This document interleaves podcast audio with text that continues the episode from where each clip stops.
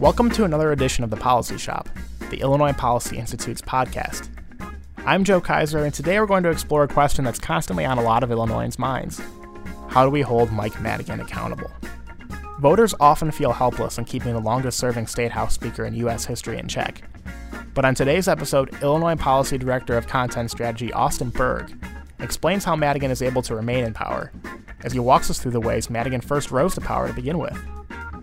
Berg, who wrote the documentary Madigan Power Privilege Politics, also discusses how Madigan's cunning political strategy and control of political funds can manipulate other lawmakers, and what Illinoisans can do to push back.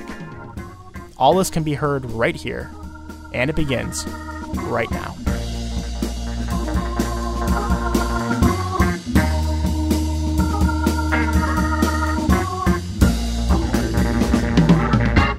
When when do you think people started to recognize Mike Madigan's name and inquire about him and his power? So, as early as like, or as recently, I should say, as the t- late 2000s, his name recognition was not good. Um, meaning, not just that people didn't like him, but people didn't know who he was, like, didn't know the name Mike Madigan. Um, the people who did know who he was, it was about a 50 50 split in terms of people who were favorable to him and people who were not. Um, towards sort of like post recession, I I can't even point to like an, an inciting incident, but polling data from uh, Paul Simon Public Policy Institute at Southern Illinois University did polls um, in sort of the late 2000s and then 2015, I think, and then 2016, 2017. And by 2016, the guy was extremely well known and extremely disliked. And as people learned more about him, they learned how powerful he was over the legislative process. And it became, you know, in 2015 when I was working here, the easily the most common question that we were answered we were asked was who is this guy why is he so powerful and what can i do about it you said no like one incident led to the increase in name recognition what do you think happened around that time around the end of the recession that got people more aware of him I'm not sure. I mean, it, part of it was definitely Rauner's first campaign. He did mention Madigan a lot, not as much as now, but he was mentioned a lot. Um, part of it would have been definitely the 2011 tax hikes. Uh, he played a huge role in pushing that through at the last second. I think that was actually big. That that could have been it. That was a big wake up call for people because of the way it was passed. Um, was in a matter of hours, little, little or no debate, and a bunch of people who voted for it ended up getting really nice side gigs after retiring from the legislature. And I think a lot of people at that time may have said, you know, how the hell did this happen?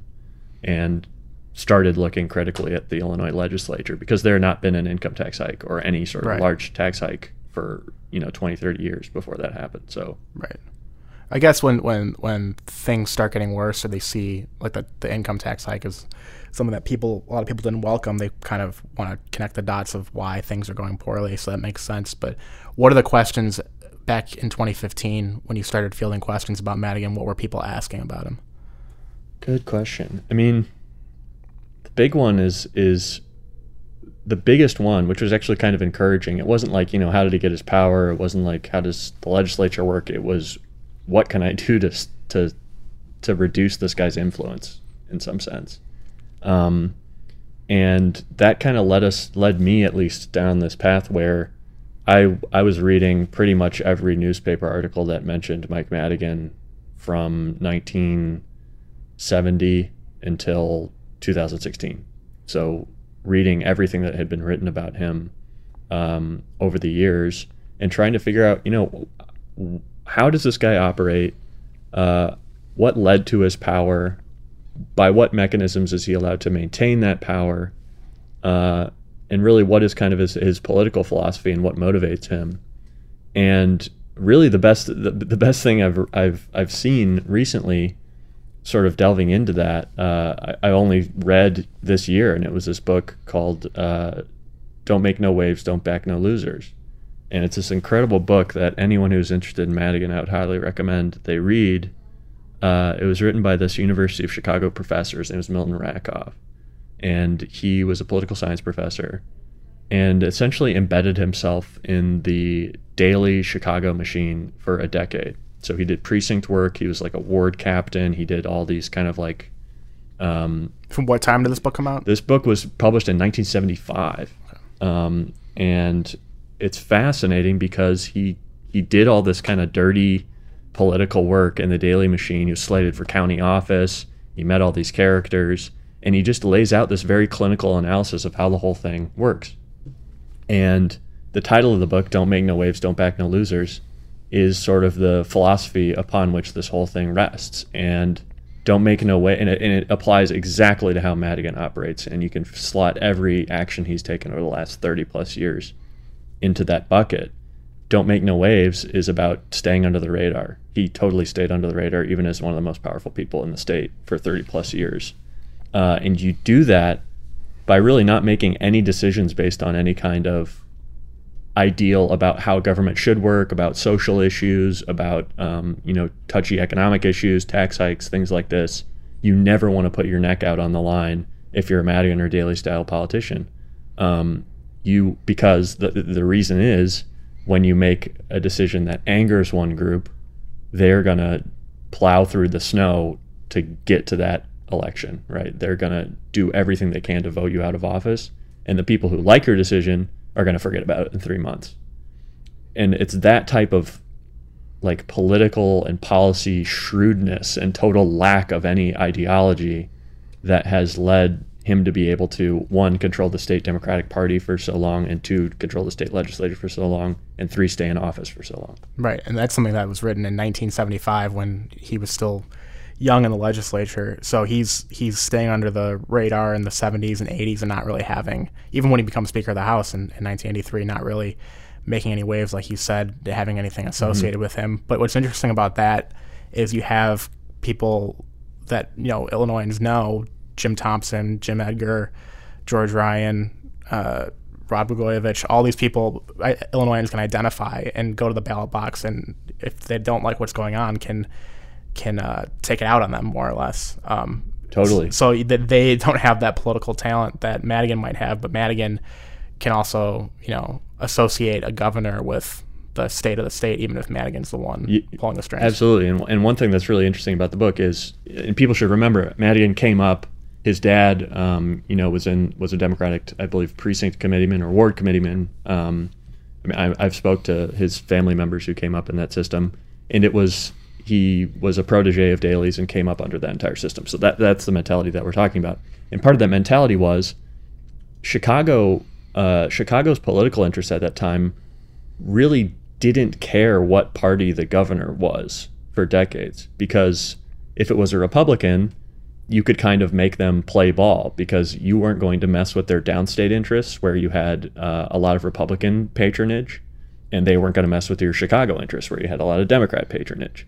So you could kind of, uh, you know, they would play ball, and Madigan would be able to look out for Chicago's interests essentially in the legislature.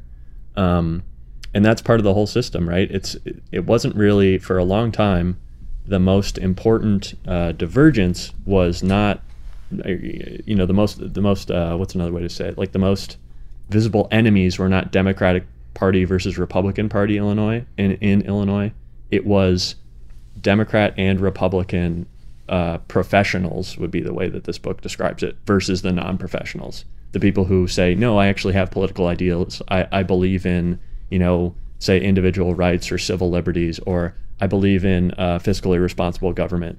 Um, it was essentially people who were professionally in politics versus people like that for 30 years. And it's in that environment that that he was able to survive for so long Right, and he, uh, from his father and from the Daley Machine, had connections when he first started in politics. But let's start, since you mentioned the 70s, let's start there. How did this young attorney go from lawmaker, just regular lawmaker from Chicago in the 70s to then Speaker of the House in 1983? so he, he came up really through like the most typical route at that time to gain political power which is really which is outlined in that book and it, what's funny is he's only mentioned once in that book uh, the Madigan name is mentioned one time and it's essentially uh, who are the uh, it's listing out all the ward committeemen, which are basically sort of the head of the party in each ward of the 50 wards in Chicago. He's the 13th ward uh, committeeman, and he's been that since I believe 1969, and he still is the 13th ward political committeeman. Uh, and that gives you power in sort of slating candidates, all these different things in, in the Democratic Party. So he starts as the ward committeeman, which was a family position for the Madigans uh, in uh, the southwest side of Chicago. Starts there. He, you know, is working at the city law department, clerks, uh, I think interns there. Um, eventually hooks up with Daley, and old man, man Daley sends his son down uh, to the state for the Constitutional Convention of 1970. And with him, it's been said that he sort of sent Madigan to keep an eye on him. So both Madigan and the younger Daley were both uh, uh, sent down as delegates to the 1970 Illinois Constitutional Convention. So that was really, and if you look at the transcripts of that 1970 convention, Madigan doesn't talk very much. He has very little to say.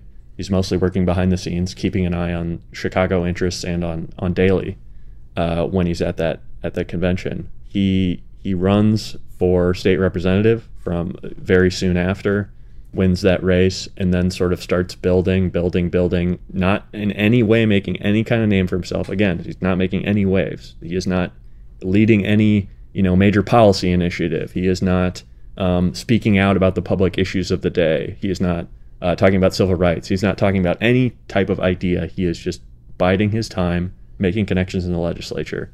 Uh, and he does that for about uh, almost 10 years. And that's when the 1980 census happens. And that is really the turning point of his political career because Madigan, uh, the Democrats, in a coin toss, win the ability to redraw the legislative maps for Illinois. And this is one of the most important sources of power uh, in Illinois and still is today is who draws the map who draws the map of the state, who gets to pick um, what the district lines are. So you can draw them in favor of Democrats, you can draw them in favor of Republicans. It's a massive source of power in terms of how the legislature is made up. So they basically the Democrats win that coin toss, and Madigan is chosen as the man who behind the scenes is actually making that map. And it is the most incredible map you've ever seen. That sounds like a Trumpian kind of phrase, but it, it's this amazing it, it, it is a very cunning, uh, you know, uh, really fantastic map for the Democrats. It still sounds Trumpian. yeah, no, fantastic, cunning, the best um, just amazing map. Um, there's never they never quite seen anything like it. Uh, and it was done by sort of uh, you know carving out little spots that you could take a suburban vote share and combine it with Chicago vote share, so you would still lean Democratic, but you're taking away Republican vote share did all of these things, and and after that, he could do no wrong. He was king of the Democratic Party. He was the most cunning cunning politician uh, in the state. It was the biggest victory, you know, for the Democratic Party really uh, in a long time in Illinois. Was Madigan's map, and he was first uh, elected Speaker of the House in 1983, right after that that map went into effect. And those people who were elected on the map voted for him for speaker. So it's like a, almost like a favor. Like this guy is so good for our party, and he he gave us these majorities mm-hmm. that we're gonna give him more power. Both because they probably you know feel like they owe him one and one in respect, but also because if he's this cunning drawing the maps, he'd be a cunning Speaker of the House and the legislature. Right. In some sense, he earned it, and, and that's another thing about kind of the Daley model of doing it is he proved his loyalty to the party. He did not uh, necessarily act in his own personal interest or in any ideological interest. He acted in the interests of the Democratic Party and specifically the Cook County Democratic Party. And if you do that for long enough, which he did, I mean, he put in his hours for 10 years, uh, you are rewarded. And he was rewarded in 1983, becoming the Speaker, uh, and very quickly became one of the most powerful politicians in the state. Now, he serves in that role for a while, he gets kicked out in the early 90s when the Republicans take over the House um, when the Republicans do that, they make a lot of changes to the House rules that make the Speaker a lot more powerful. It was powerful before the Republicans, but they they changed some of the rules to make the House Speaker even more powerful. So when Madigan takes over after you know his time in the wilderness in the early '90s, where he was you know eating honey and like you know wandering in the desert as minority leaders do. Yeah, exactly. And uh, he isn't that a biblical story? There's like a guy who eats honey. It, so, it sounds like something. Yeah, exactly it does sound like yeah. something. We don't know if it is or not.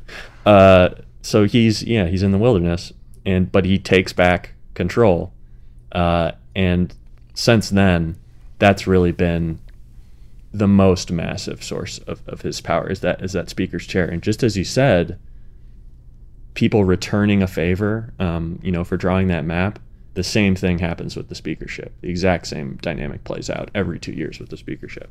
So that that's how he's able to hold those majorities.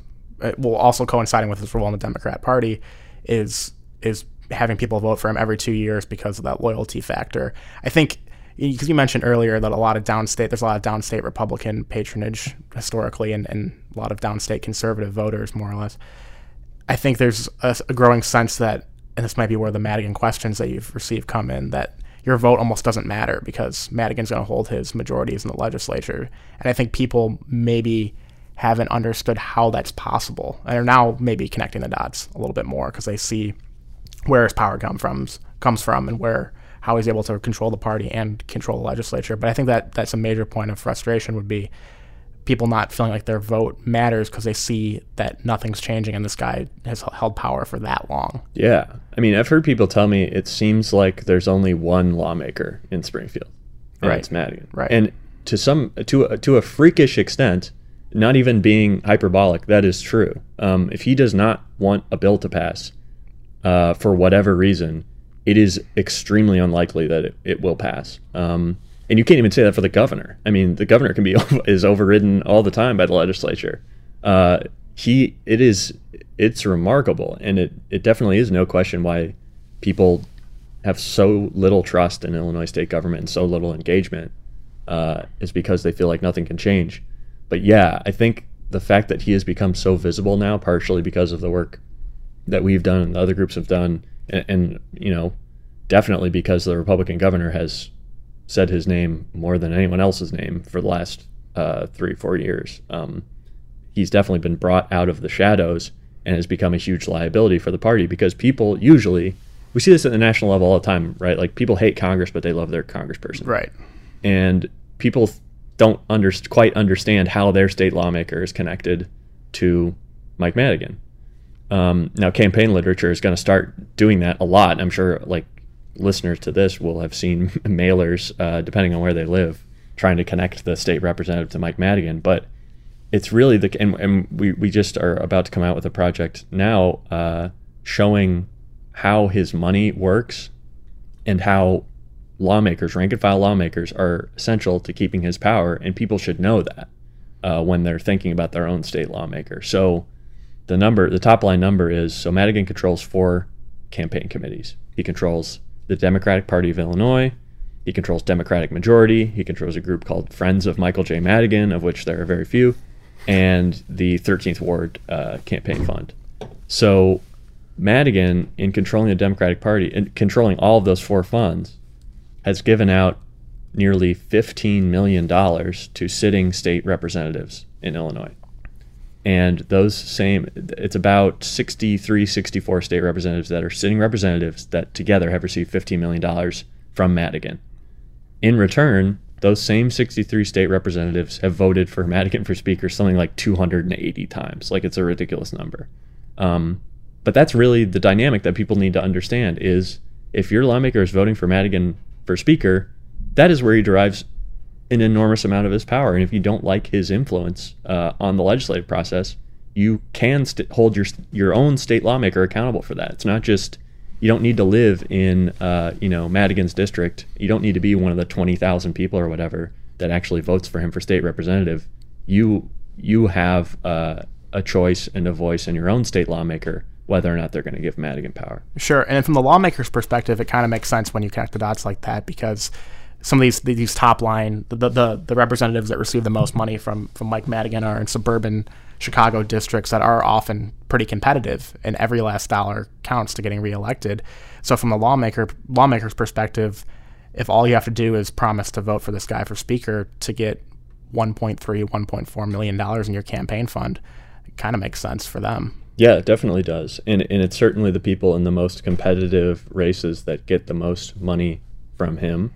And it'll be the, those same people are the people that through his power as speaker he is able to protect from taking certain tough votes. So you might get you know a million dollars uh, from a Madigan campaign fund, and you might you probably won't have to take one difficult vote your entire time there. He can swap you out on committee votes.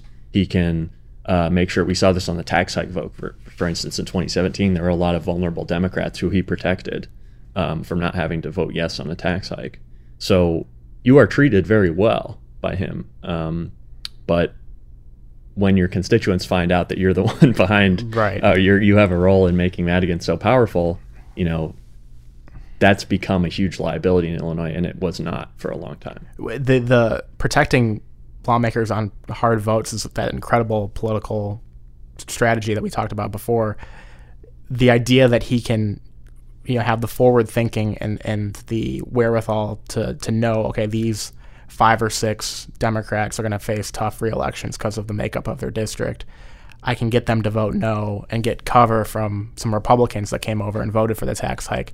Is just and for all you everyone wants to say about the guy, that's some talented political strategy to know ahead of time and, and kind of move the chess pieces around to figure that out. It's incredible. hmm And he's he's stayed in forever because of that. And it's it's kind of sad though, right? Like that's that's the problem with the book. So I, I looked up when I read that book I was talking about. Don't back no no losers. Uh, don't make no waves. Don't back no losers. I was looking around trying to see what national media said about that book when it came out because it's it's really this clear-eyed clinical look at the the the machine the the the real sort of like cogs and wheels of the machine down to a very local uh, you know block by block level and it's not kind of like a Mike Royko book where it's talking about Daley's personality and how terrible this is and it's Soviet Russia it's very much just a clinical look at it um, and the New York Times wrote about it and basically said this is this is a disgusting book because it doesn't make any moral judgments about that stuff. Uh, it just says this is how the machine works. This is how they keep their votes. This is how the services get delivered to people. This is how the patronage system works, and it doesn't make any moral judgments. So we can sit here and talk about like you know this guy's a political wizard, which he is, and and you see headlines throughout the years, like in the 80s and 90s, literally calling him a political wizard, which he is. But we cannot discount the fact that that has serious policy implications for Illinois and the amount of havoc that has been wreaked by the system that is so centralized and allows for no meaningful public debate around issues that allows for very few sort of bottom up solutions. It's always top down has had massive effects on the state's economy massive effects on the state's middle class massive effects on the state's population because you can't keep doing that for 30 or 40 years and expect to be a, a thriving state. You cannot have one person control it. Doesn't even matter who it is. It could have been it could have been a Republican that had done the same thing for 30 and 40 years, and the state would not be in a good spot. Um, but Madigan specifically, he is a political wizard, but we can't discount the terrible effects that that has had on the state. Right. And you touched on something there when you were mentioning the book. Is, is another comment that we get a lot on fe- feedback we get a lot on, on things is, well, this is just the way things are. This is the way it's always been, and, and there's no point. I think I mentioned before that some people feel like their vote doesn't matter. But when we're talking about the dynamic between Madigan and lawmakers and getting votes for for Speaker of the House, there is quite a bit that can change. I mean, the vulnerable seats, the ones where it's a tough election, you kind of understand why they feel compelled to always vote for Madigan for Speaker when they're getting that much money in their campaign coffers. But there are a lot of uncompetitive Democrat seats, and you would think that if you know one maybe more progressive leaning independent Democrat voice stood up and said, I mean, we did we did see that Scott Drury mm-hmm. ran for Speaker of the House two years ago, but there wasn't as much attention, I think, as there there could be in the future. If if one of them just stood up and said, "Hey, I don't care about Madigan's campaign fund," and if other peop- other politicians felt the pressure of Madigan's unpopularity, that could cause some change. Well, with the speaker vote and with the in the House. Yeah, I mean, two years ago was the best example of this, um, or you know, one and a half years One ago. and a half years ago, Uh, it was the first time a Democrat had voted present for the speaker in 30 years, and that sounds small and insignificant, but it's not at all.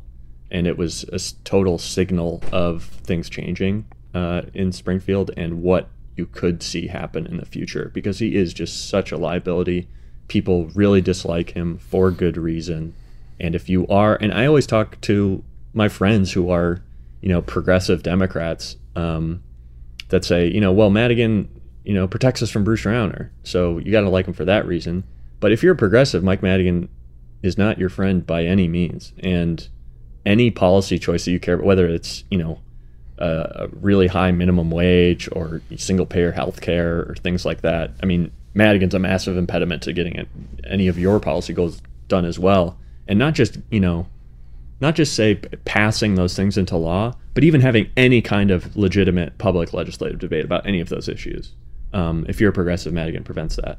So, yeah, I think I would not be surprised, depending on what happens in November, uh, in January, if you have some left leaning Democrats voting for uh, someone else for speaker, possibly mounting mounting some kind of challenge. Um, and if Republicans take back the House, yeah, you can be quite sure that he'll not be right. speaker.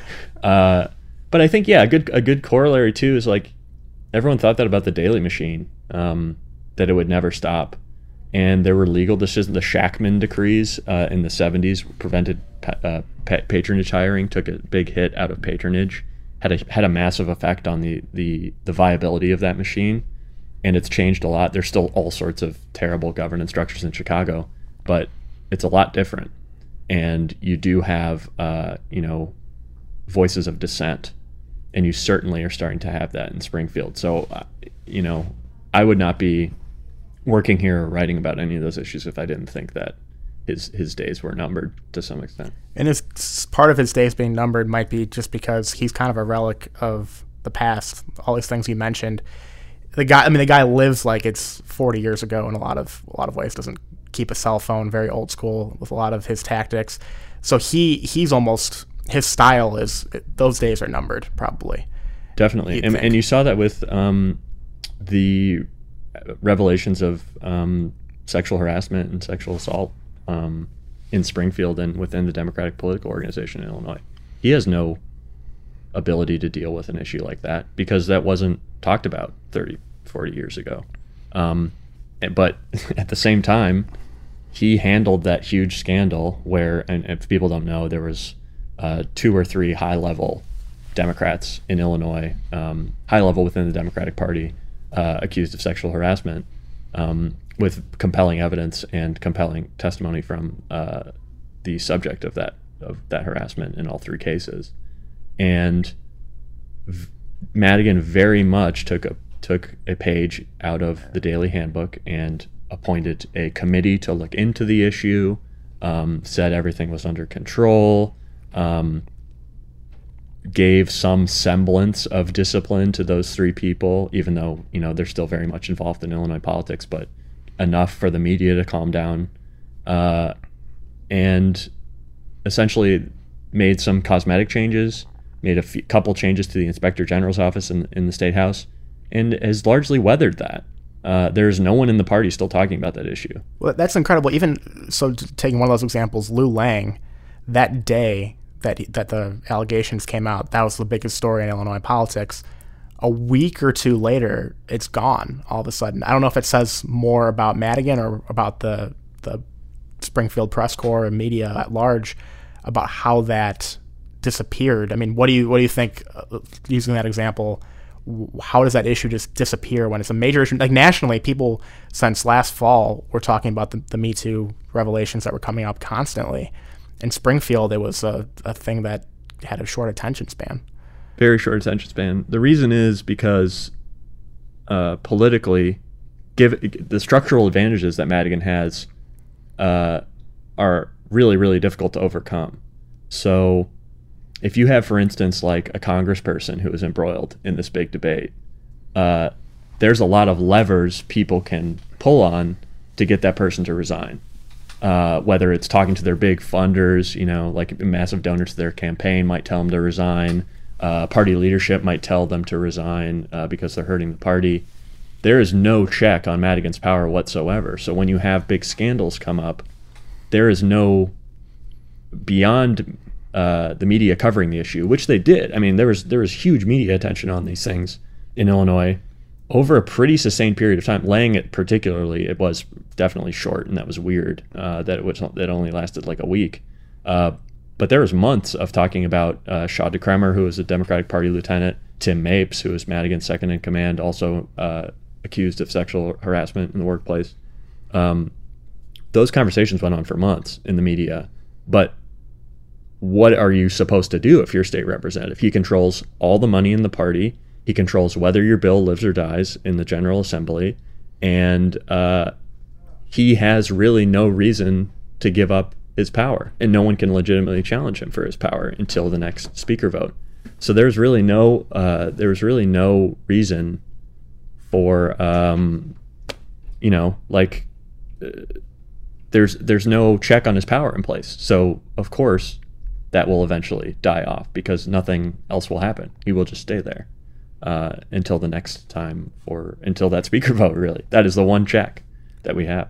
Right. So that's yeah, but so he's outlasting over time, like this media example of you know these lawmakers don't have um, much of a reason to go against him. The media, he can outlast the media in these examples how what about his political ability or are there other factors at play that allow somebody like this to for 30 almost what 40 years he's been in the state house to just continue on without very many checks? Because it, when we've outlined everything we've connected the web from the democratic party to the Daley machine and how he, he rose to the, the speakership but you would think at somewhere along the line when things are getting worse for the state that something would have to break. Either the media would have to to break or Democratic lawmakers would have to break.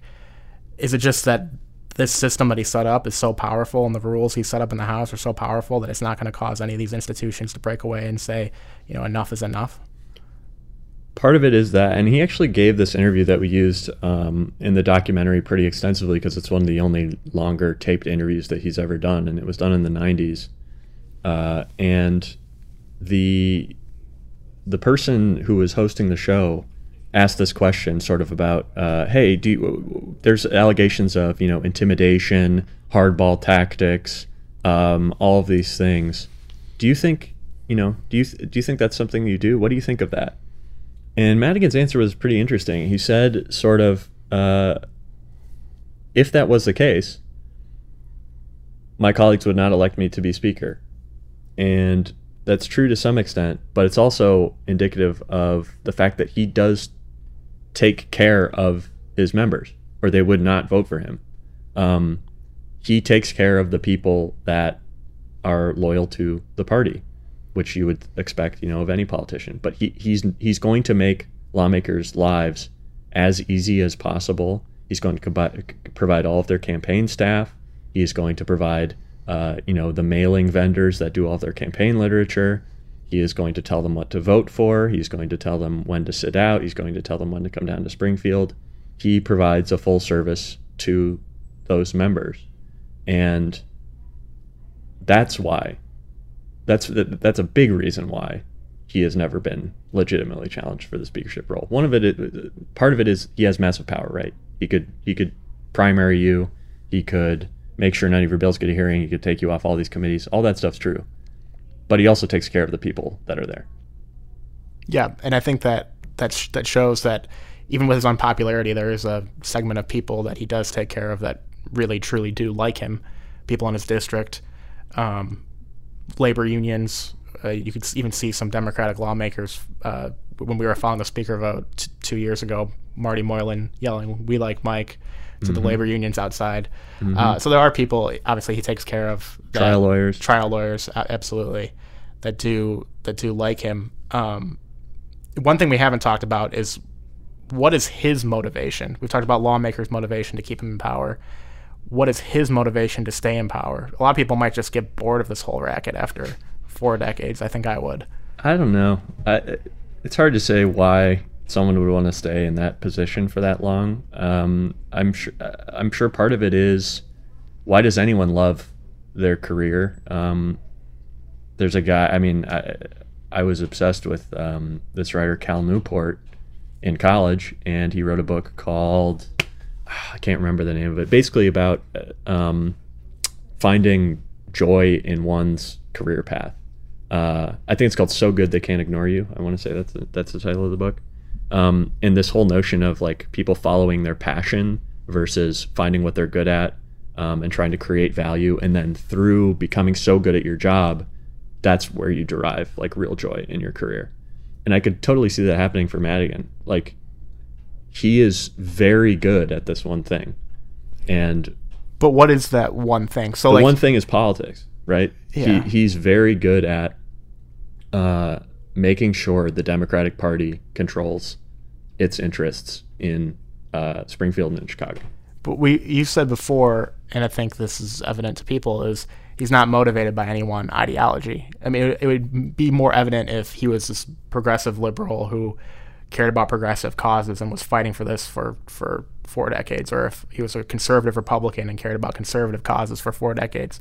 But there's no mo- like driving force ideologically that is is motivating him. There's no specific policy that's motivating him. So when you say it's politics and he clearly is good at politics, what do you think is the thing that he he cares about? It's just the team, you know, that's the team he's on. So he, when I say he loves politics, I don't mean he loves any one policy idea. I'm, I'm saying he li- he literally loves the fact it could be called, you know, the the uh, the what was Teddy Roosevelt's party? Bull Moose. Bull could be the Bull yeah. Moose party. Like this is the team he belongs to. This is the team he came up with in Chicago. This is what his family was involved in, uh, and he has been the best person at maintaining that power, arguably in American history, in a state house. He has been he broke the record for the longest serving state house speaker in not just in Illinois in the history of the United States. Uh, what is there? What more is there for her for him to gain? I don't know. Why does any uh, what is he 76 now? 75 74 somewhere around there? Why does anyone that age stay in their career? Because they, they feel it makes them feel alive and needed and and fulfilled in some sense. And i'm sure he feels that way. I don't want to play armchair psychologist with mike madigan Sure, but yeah. i don't know what his motivations exactly are but i would i would guess it has something to do with that. He's really good at it and people tend to do things they're really good at for a long time. I, I I asked that question in part because people right now probably see casual observers to Illinois politics and policy probably see this as a, a Rauner versus Madigan thing right now, especially in a an election year. Kind of two sides, what path, um, and they're always talking about each other, so that makes sense. But it's important to remember that this guy's battled with so many governors before him, and he'll if Pritzker's the next governor, they might work hand in hand on certain things. But if he stays around for a couple more governors, it's going to be the same Mike Madigan. It's going to be the same whatever's driving him. It's going to be the same thing. It's not just this snapshot of four years where Bruce Rauner is governor. Right. Um, there, that's true uh, to to a great extent. Um, but the other important, the, the important thing to notice though is that this is the only governor that has been s- by far the most outwardly hostile toward him and Yeah. and totally opposed, and, and a governor that does genuinely seem driven by uh, principles, sort of like uh, political and policy principles. Uh, that's clearly part of what is driving Bruce Rauner. Um, whereas there were previous Republican and Democrat governors who uh, were more than happy to simply serve the role, have their interests met, um, and have a pretty cordial relationship with him. Um, but I mean, think about think about who was gov- why Bruce Rauner's governor in the first place. Um, Pat Quinn by no means had a good relationship with Mike Madigan, and it's because Pat Quinn has serious ideology that he cares about. He cares about voter participation. He cares about democracy. Um, he has these very high. He, he's always been this kind of reformer guy within Democrat. You can have a lot of disagreements with Pat Quinn, and I have very many about his his policy positions, but he genuinely believes in certain policy ideas, and that's not how Madigan operates, and they clashed uh, a great deal. So it's not just Rauner. Um, you're right.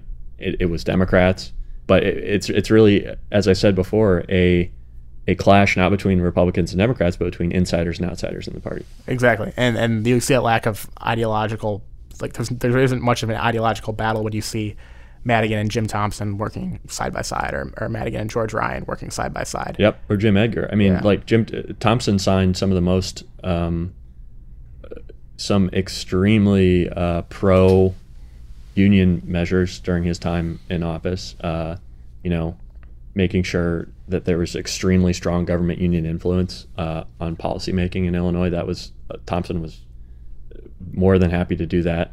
Jim Edgar, you know, pushed the pension problem 30, 40 years into the future happily. Um, and that that's that's part of the problem when you have one person in power so long is everybody is defined by their relationship to that person and what they can do together to uh, you know avoid conflict avoid rocking the boat avoid making waves um, and ensure that the people they want to keep winning elections keep winning them whether it's the republican uh, local government officials in areas of illinois that are um, corrupt to some extent, or local Democrat officials who are corrupt to some extent, uh, those interests were met while the larger interests of Illinois were not being met. Yeah, the, the insider versus outsider way of framing things is good because that insider way is also what you've been talking about, like this old school mentality of machine politics, whereas these outsiders are actually true reformers, whether what no matter what party they are, uh, people who actually care about policy staying on the outside that aren't let in to, to actually make decisions in Springfield. Yeah. And what's really interesting, not to keep coming back to this book, but I seriously think everyone should read this book if you're interested in Illinois politics and how it works. Um, Milton Rakove, Don't Make No Waves, Don't Back No Losers. But a really important part of that book, you have to realize while reading it, is all of that machine operated because of patronage hiring. And we can be cynical and say, you know, it's still all a huge patronage game in Illinois, which, yeah, there's political hiring all over the place in Illinois, but it is far less than the literal army you could create uh, in the 50s, 60s, and 70s in Illinois. It is far different. So if you're a machine candidate, there's very few left in Illinois. There's a Madigan and you've got Ed Burke in, in Chicago. And those are really the only two guys that have any semblance left of a real sort of patronage political army of people who can drive out the vote and get people in office. What's interesting now about kind of, especially the advent of social media, and which Madigan has no interest in whatsoever, but did create a Facebook page last year, which was really funny. Uh, but you can have people both on the left and the right create grassroots, uh, quote unquote, armies, but it, volunteer people who really believe in in ideals versus uh, just a party uh, who wants to win elections. But when you have those people, uh, that's really inspiring uh, and you can really change outcomes that way because you put people in office who are not really beholden to any of the the structure that has been put in place by people like Madigan. Right. The patronage thing is is a thing of the past, and when you said that time isn't really on Madigan's side, it's not like an like he's an older gentleman, Ed Burke. They've been around forever. That's not what it means by time's not on their side. Time not being on their side is just the style of doing things is going away. It's it's a thing of the past, and mm-hmm. that's that should be a, a, a shed of optimism for for voters. Definitely, and like Chicago is, was the same way. Chicago was the last bastion of true machine politics uh, of any major city in the country, and I've been working on a book about sort of the vestiges of that for the last two years. Um, Chicago was the last place where you had sort of that strong man mayor model. And to some extent, Illinois is really the last state where you have that in a state legislative body and I think both of those are in the next five to ten years are are due for an enormous change in governance, and I think that could happen. So when you're fielding questions now, as you said that Madigan's been more visible the last four or five years, how are you when people say that question that we said at the outset? What can I do about Mike Madigan? What is your response? You that's a good question. I mean, it's important to talk to people that you know about how it works because people are so disengaged politically uh, you know to some extent some people are more engaged than they've ever been in the state legislative process and we certainly see that in our community but a lot of people have given up on the state um, for valid reasons uh, and a lot of people but once this is so cliche but like the knowledge of the process is power and it's power because once you understand how things work, you can understand how they can change. Uh, if you don't understand how anything in Springfield works and everything you read is, well, Mike Madigan did this, Madigan did that, nothing matters unless Madigan says so, that's a bleak world to live in. If you understand why that system is in place and who empowers it and how your voice impacts it, so for instance, you're a lawmaker voting for Madigan for speaker, that's a big, that's a huge, huge factor there. Um, if your lawmaker votes for the House rules. That's a massive factor there in, in terms of how this guy is able to retain power. When you start understanding that, you can start pointing to solutions and you can start saying, hey, uh, I'm going to contact my lawmaker about this, or I'm going to write a letter to the editor, or I'm going to sign this petition. Um, that stuff matters in Springfield still. And what's really funny about all this is that it matters to Madigan too. If his members say, I can't, I can't vote for this tax hike, it's too politically ridiculous. It's, it's too politically toxic. All my constituents are talking to me about it. That's a language he understands. He doesn't care about the ideology, but he doesn't care if Illinois needs revenue or if it doesn't. It's all about can he keep his members in office uh, and keep his party in control in the Illinois General Assembly. And that is a massive strength for him over the years, but it's also an opportunity for people. Uh, it, it's a massive strength for him, but it's also makes him uh, somewhat have to listen to the concerns of his members, and that's where people can have an influence. Right, and the fact that this is more of a recent thing of people actually knowing who Madigan is and, and following what's going on in the state house should actually be a cause for optimism when people are saying that their vote doesn't matter and that they're frustrated. It's only really been 2013, 14, 15 where people are starting to, to notice what's going on with Mike Madigan, what's going on with the state house, and now people are really starting to connect the dots a little bit more between their lawmaker, the money involved, and, and votes for speaker. I think you saw that in 20, uh, 2016 when, or 20, I guess January 2017, when you did have a lawmaker vote present and you did have people following the speaker vote a little bit more. It wasn't much. I think if you're a, if you were a very very casual observer of Illinois politics, you might have not been too focused on it, but it's a, moving the needle in a direction where people are more focused on it. Definitely, definitely.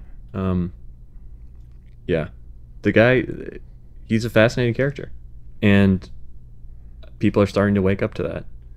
I don't know if I have, I had some thought about you know some high-minded thing I was going to say about how people know about Madigan, but I forgot. That's fine. We can end it there. Austin Berg, Director of Content Strategy at the Illinois Policy Institute. Thanks so much. Thanks, Joe. To learn more about Madigan's financial influence in the General Assembly, visit madiganmoney.com. That's madiganmoney.com to see how much cash the Speaker has given your lawmaker. You can also read more on Madigan's power and the House rules at illinoispolicy.org. And you can learn more about how to take action by joining our private Facebook group, The Lincoln Lobby. Until next time, this has been The Policy Shop.